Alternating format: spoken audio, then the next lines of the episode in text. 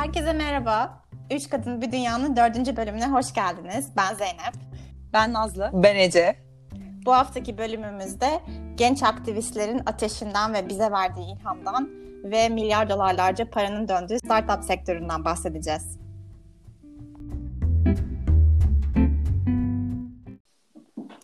Ben Greta Thunberg'ü, ismi böyle söyleniyor diye umuyorum, büyük bir aşkla takip ediyordum bir süredir. Gerçekten çevre bilincini arttırma konusunda yaptığı çalışmalar, verdiği konuşmalar hiç yani sanırsın ki böyle 50 yıldır aktiviz aktivizm yapan e, biri ama kendisi sanırım 15-16 yaşında öyle bir şey. Valla biz tanıyalı bir iki sene oldu. o zaman 18'e falan gelmiş olabilir şimdi. Bu hafta Amerikalı bir hocamın eğitimini dinlerken onun başka Emma Gonzalez diye 18 yaşında bir e, aktivistten bahsettiğini gördüm ve dinledim bir konuşmasını ve gene ona da hayran kaldım. Biliyorsunuz Amerika'da öne alınamayan bir silah satışı ve terörü var ve Emma'nın lisesine silahlı biri girip ortalığa ateş atıyor ve onlarca arkadaşı ölüyor gözünün önünde. Emma'nın konuşması inanılmaz. Böyle binlerce kişinin olduğu kocaman bir mitingde çok kısa 7 dakikalık bir konuşma ve bozmayayım şimdi izlersiniz ama konuşmanın içerisinde bir yerde bir es veriyor. Yani susuyor ve ben sessizlikte binlerce kişiyi böyle hakim bir şekilde e, yöneten başka bir konuşmacı hayatımda görmedim. Ya zaten konuştuğu konu içinde çok fazla duygu var. Dolayısıyla herkesin ağladığı bir yer, herkesin zaten sessiz olması çok normal ama yine de verdiği mesajı bu kadar net bir şekilde verebilmesi ve bu kadar efektif bir şekilde, bu kadar güzel bir şekilde konuşarak vermesi gerçekten hayranlık uyandırdı bende. Onu izlerken David Hogg ve Lauren Hogg kardeşler diye iki kardeşi keşfettim. Onların da yine aynı hikaye. Okullarına birinin girişi silahlı bir şekilde ateş açışı ve birçok bir arkadaşlarının ölü, ölümüyle sonlanan travmatik bir hikaye ve yine Amerika'da çok popüler bir televizyon şovuna çıkıp e, insanların nasıl destek olması gerektiğinden ve yaşadıkları travmadan sanki böyle hani sanki üstünden binlerce yıl geçmiş gibi bir olgunlukla ve sakinlikle konuştular. Bütün bunları izlerken tabii bende şöyle düşünceler uyandı. Kendi kendime dedim ki vay be işte 18 yaşındalar ama ne kadar güzel konuşuyorlar. İşte binlerce kişiye nasıl bu kadar sakin bir şekilde hitap edebiliyor falan. Ve kendi kendime ben 18 yaşında ne yapıyordum diye düşünmeye başladım. Bir yandan da sonra şunu fark ettim. Tabii ki 18 yaşındayken yaptığımız birçok gereksiz şey vardı. Ama bir yandan da bence böyle bir içimde isyan vardı. Ben hatırlıyorum o hallerimi. Yani toplumdaki baskılara isyan, anneme babama isyan, okula üstümdeki sorumlulukların ağırlığına isyan. Ve o isyanımı da yıllar geçtikçe birazcık kaybettiğimi düşünüyorum. Yani aslında belki genç olmanın getirdiği öyle bir e, isyan ve güçlü bir ateş de var. Size onu soracaktım. Sizin böyle 18 yaşındayken yaptığınız, yapmaya cesaretinizin olduğu da artık yapmadığınız şeyler var mı? Ya da hani kendi 18 yaşındaki halinizi düşündüğünüzde nasıl hatırlıyorsunuz kendinizi? Ya ben açıkçası çok isyankar hatırlamıyorum kendimi. Yani genel olarak ya da isyan ettiğim konular daha böyle küçük konularda. Aynen bir yere git, git, gitmek için izin almaya çalışıyorum ama izin alamıyorum.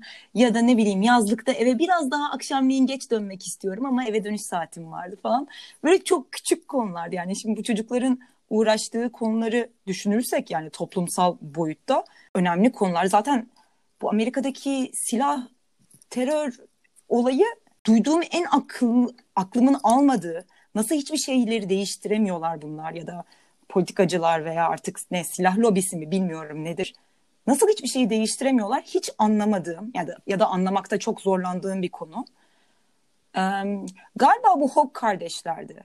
Ben bunları bir yerde duymuştum. Hatta şöyle bir duy olayla duymuştum. Ee, bunlar işte sadece kendi okullarında değil başka okullardaki öğrencileri de bu konuda bilinçlendirmeye evet. çalışıyorlar.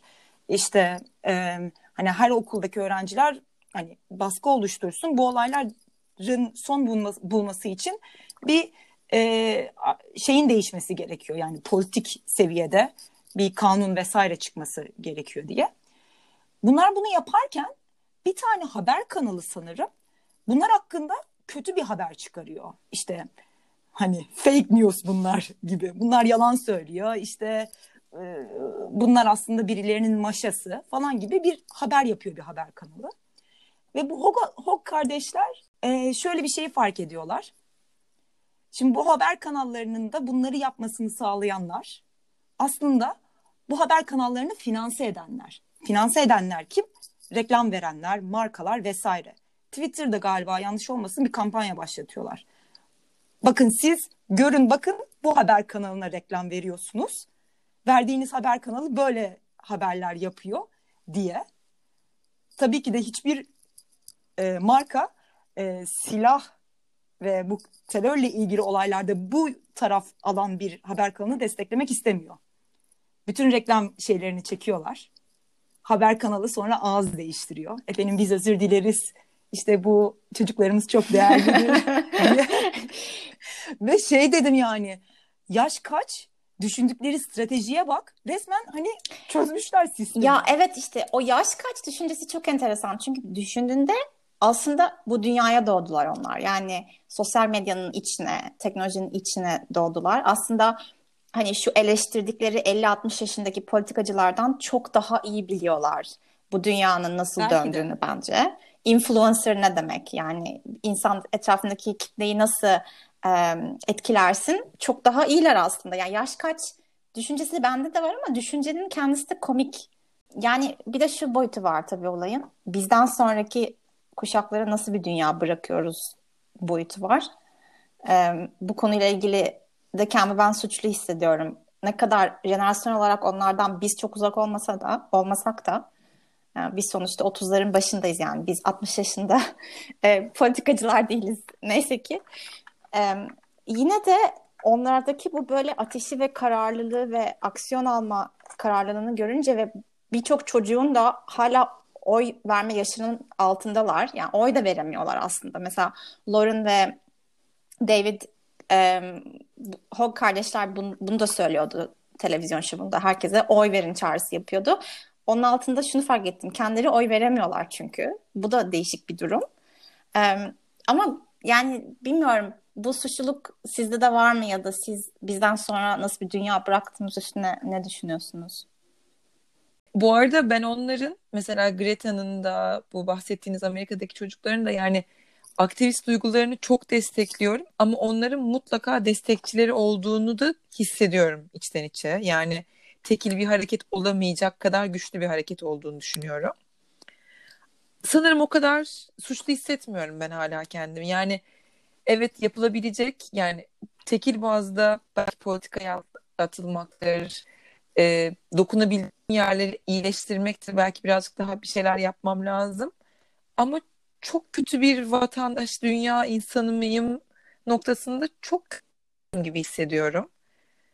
Ama değiştirmek ya da susmak konusunda ne yapıyorum? Evet bilmiyorum ama çok ya da bilmiyorum belki çok düşünmem lazım üzerine vicdan azabı çekmek için. Olabilirim. Bu arada bence vicdan azabı çekmek de bir şeye çözüm değil. Yani suçlu hissetmek hissediyorum ben ama hissetmek de istemiyorum. O duygunun ne kadar faydalı olduğundan emin değilim. Sadece biraz daha sorumlu hissediyorum kendimi. Çünkü biz işte atıyorum oy vermek için yaşı çoktan geçtik. Yıllardır oy veriyoruz. Ee, Cumhurbaşkanı ol, olmak istesek olmaya biraz daha yakınız 18 yaşındaki birine kıyasla gibi gibi. Yani yaşla beraber gelen bir sorumluluk artışı hissediyorum galiba.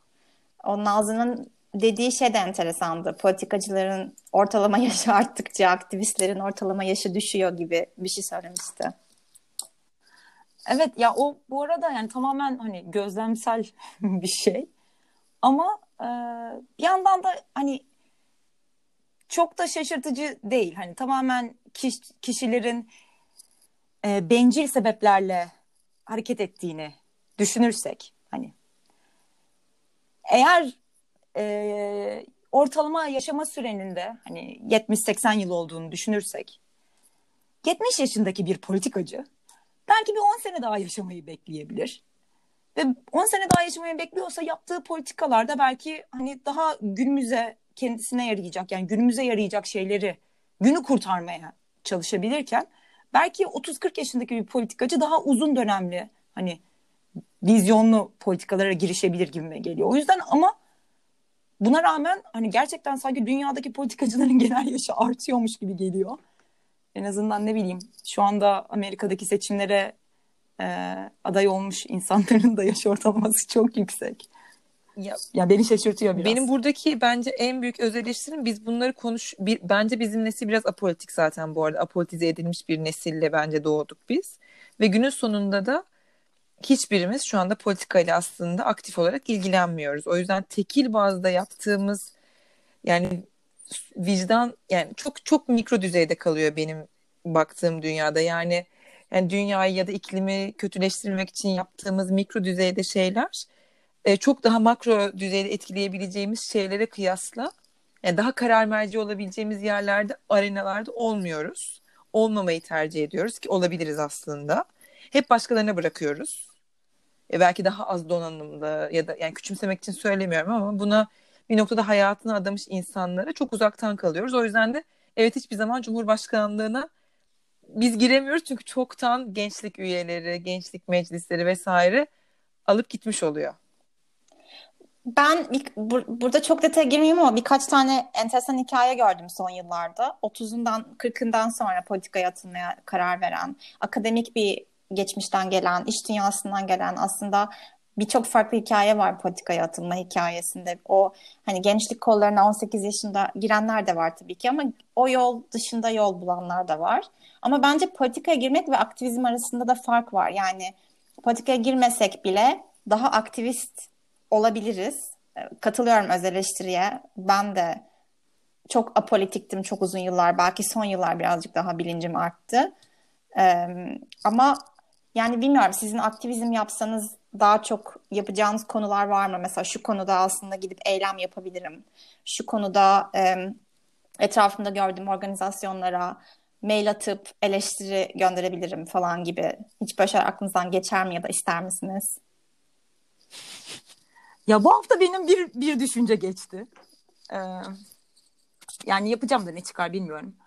Ee, İngiltere'de e, marketlerde her şey plastik içinde. Ya zaten genel olarak her şey plastik içinde.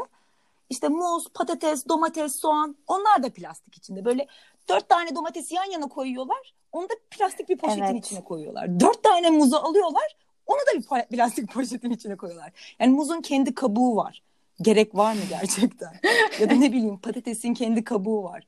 Ya bu konuda zaten çalışmalar yapan birkaç tane şey e, dernek var sanırım. Ama derneklerden bir tanesinin e, istediği bireysel olarak işte marketin e, şeyine mail atın. Hmm. E, ne denir? E, Yönetim. Yönetimine, marketin yönetimine mail atın. E, bu çok saçma. Eğer bunu değiştirmiyorsanız işte ben başka yerden alışveriş yapmaya çalışacağım falan gibi yani biraz. Bir kişi bilmiyorum yine klasik soru. bir kişi neyi değiştirir de bir milyon tane belki şey alırlarsa belki derler ya gerek yok belki muzları plastik poşete koymaya derler. Çünkü ne bileyim e, bu aldıktan sonra eve plastik poşeti geri dönüşüme geri, geri dönüştürmek çok evet. kolay bir şey değil. Yapmasınlar yani. Ya bu senin bu hafta yazdığın konuya da geçebiliriz yavaştan Nazlı. O konuda da ben çünkü benzer bir tutum görüyorum. Sen önce bir konuya gir ben sonra yorumumu söyleyeceğim. Tamam bu benim e, düşündüğüm konu aslında hani küçükken bir aktivizm yaptık mı e, sorusuna bağlamak gerekirse aynı şekilde daha küçükken gençken e, bir işle kurmadık biz. Hani dünyaya bakınca bunun bir sürü örneği var. İşte kendi e, araba garajında e, şu anki milyon dolarlık şirketleri kuran insanlar. Ama bugünlerde ya da son birkaç senedir diyeyim LinkedIn'de sanki böyle bir co-founder enflasyonu varmış gibi geliyor bana. Yani nereye kafamı çevirsem bir, birisi bir şeyin sanki, sanki kurucusu olmuş. E, sadece Türkler değil bu arada yabancılar arasında da. Sonra işte şey hikayeleri aa bilmem ne işte şu kadar milyon dolar e, toplamış bu kadar milyon dolar yatırım almış. Sonra biraz da şey düşünceleri başlıyor. Başladı bende. Ya biz bir yerde yanlış mı yaptık? biz de hiçbir şey yapmadık. Hani okulumuzu bitirelim, işte bir yerde stabil işimiz olsun vesaire diye. Yani genelde bunlardan hani bu konular üzerine çok uzun muhabbetler dönüyor ama şey gibi hissettim böyle. Sanki böyle biraz iki kuşak arasında sıkışmış gibi işte. Ee, dünyada böyle e, işte üniversitelerden çıkıp da çok büyük şirket kuran insanlar, Mark Zuckerberg'ler falan varken bir yandan da biz hani böyle kültürel olarak girişimci nedir ki? Hani girişimcinin tanımı bile bir 10 sene öncesinde küçük esnafken şimdi Evet daha bir ya. girişimci oldu ya. hani oradan aklıma işte bu şey geldi. Ee, biliyorsunuz Neşeli Günler'deki Ziya karakteri var ya. Kalkar bir şeyler anlatır böyle havalı havalı. Sonra şunu yaptım, sonra bunu yaptım diye. Direkt şey tepkisi alır. Atma Ziya yani. hani Ya Nazlı şey hatırlıyor musun bu arada? Biz üniversitedeyken pilavcı açmıştı. Evet. Tam bugün konuştum onu. Şirketten bir arkadaşımla. Yani bence bizim sıkıntımız yani o co-founder muhabbetinin çok böyle inovatif ve çok çığır açıcı bir şey olması gerektiğine dair kendi kendimizi belki korkuttuk. Yani pilav dükkanı açtı ve hatta yani şunu test ettim. Arkadaşım dedi ki ya galiba kapandı ya dedi. Aradım. 11. yılını doldurmuş vaziyette. Süper bir insight. Öğrenci, pilav, tavuklu pilav, nohutlu pilav. Yani ihtiyaç bu. Ucuz yemek. Bu çerçevede çocuk dayısıyla beraber açmış. Şeyi de koymuş, tarihçeyi de koymuşlar sayfalarına. Rumeli pilavcısı diye. Yani bu da bu arada bir iş işti ve biz onu da yapmadık bu arada. Gözümüz korkuttuk herhalde bilmiyorum. Ya bence insanlarda iş kurma, girişimci olma gibi kaslar ya da istekler bazen oluyor bazen olmuyor. Ama ben bu arada girişimcilikle yani Nazlı senin bahsettiğin bağlamda girişimcilikle yani teknoloji sektöründe işte bu milyarlarca dolar paranın döndüğü ona bir sektör diyelim, endüstri diyelim hatta adına. Onunla bu Ece senin verdiğin pilavcı örneği arasında çok büyük bir fark görüyorum. Şöyle, biri küçük iş sahibi olmak ve bunu yapmak ben ya benim şu an yaptığım şey de bu. Ben iş kurdum bu sene ve ben bir küçük işletme sahibiyim. Ben, ben bayağı hani bir şirket var, şahıs şirketi. Vergisini yapıyorum, işte muhasebesini yapıyorum vesaire. Ve yarat Kobe. yaratmaya çalıştığım bir değer var. Ama ben kesinlikle yani benim kendi çapımda yaptığım aktivizm diyelim buna. Ben çünkü biliyorsunuz 7 sene teknoloji sektöründe bu endüstrinin içinde çalıştım ve gerçekten e, tiksindim. Çünkü tamamıyla fikir satıp e, fikrin yatırımcı bulduktan sonra fikrin nasıl hayata geçtiğiyle ilgilenmeyen, işe aldığı çalışanlarla ilgilenmeyen, işte o servis ya da ürün her neyse onu verdiği kullanıcılarla ilgilenmeyen, sadece kendisine para veren ve dolayısıyla hissedar olan kişilerle ilgilenen, kendine de girişimci diyen, co-founder diyen ama aslında gerçek anlamda değer yaratmayan ya da o değeri güzel bir şekilde yaratmayan binlerce, binlerce insan var. Ve bence o gürültünün ve kalabalığın içerisinde ya hayır ben teknoloji girişimi değilim, ben küçük iş sahibiyim demek de aslında özüne dönmek birazcık daha konunun. İşte ya, bu arada benim ikinci sorum da o. Yani bu kadar insan işte bir yerden hani dedin ya yatırım aldıktan sonra parayı aldıktan sonra işte çalışanına değer vermeyen e, işleri biraz e, hani adam gibi prensipli yapmayan vesaire insanlar var dedin ya. Madem öyle yani bu alınan yatırımların hani bu değirmenin suyu nereden geliyor bu kadar? Yani bu kadar mı para var etrafta? Bu beni çok şaşırtıyor mesela. İşte sektör ve endüstri öyle oluşuyor. Yani parayı aynen senin anlattığın gibi başarılı yatırım örnekleri sebebiyle, başarı, başarılı girişim örnekleri sebebiyle ben paramı işte normalde yaptığım finansal yatırımlara değil, teknoloji girişimlerine yatırmak istiyorum diyen insanlar var. Böyle insanlar olduğu için e, bu yatırım fonlarını kuran, yöneten şirketler var. Ve bu kuran ve yöneten şirketlerde zengin ve parası olan insanları avlıyor ve onlardan o parayı alıp bu yatırımlara koyuyor. Totalde baktığında yatırım fonları çalışıyor olabilir. Yani belki bankadan alacağı getirinin daha fazlasını alıyordur. Ama bunu bu şekilde bir endüstriye dönüştürmenin aslında insanlara, sektöre, çalışanlara çok büyük bir zararı var ve bu zar- zararı da hiç konuşmuyoruz. Peki bir soru daha. Bu bu bahsettiğim hani şeyi böyle biraz abartılı anlatınca, biraz hikayeli anlatınca hani alınan ya atma Ziya tepkisi. Bizde mi var merak ediyorum. Yani benim aklıma ilk gelen örnek Amerikalılar oluyor. Amerikalılar bayağı bol keseden hani böyle abartılı abartılı her şeyi anlatabiliyorlar. Güzel hikaye anlatıyorlar gibime geliyor. Bizde biraz böyle daha çok sanki kendini gömme şeyi var. Eğilimi var gibi geliyor. Ya bence Nazlı bizde abartı değil de heves kaçırma kültürü var. Yani biri bir fikirle gelse bu ufak bir e, kubi kurmak da olur Zeynep'in dediği gibi.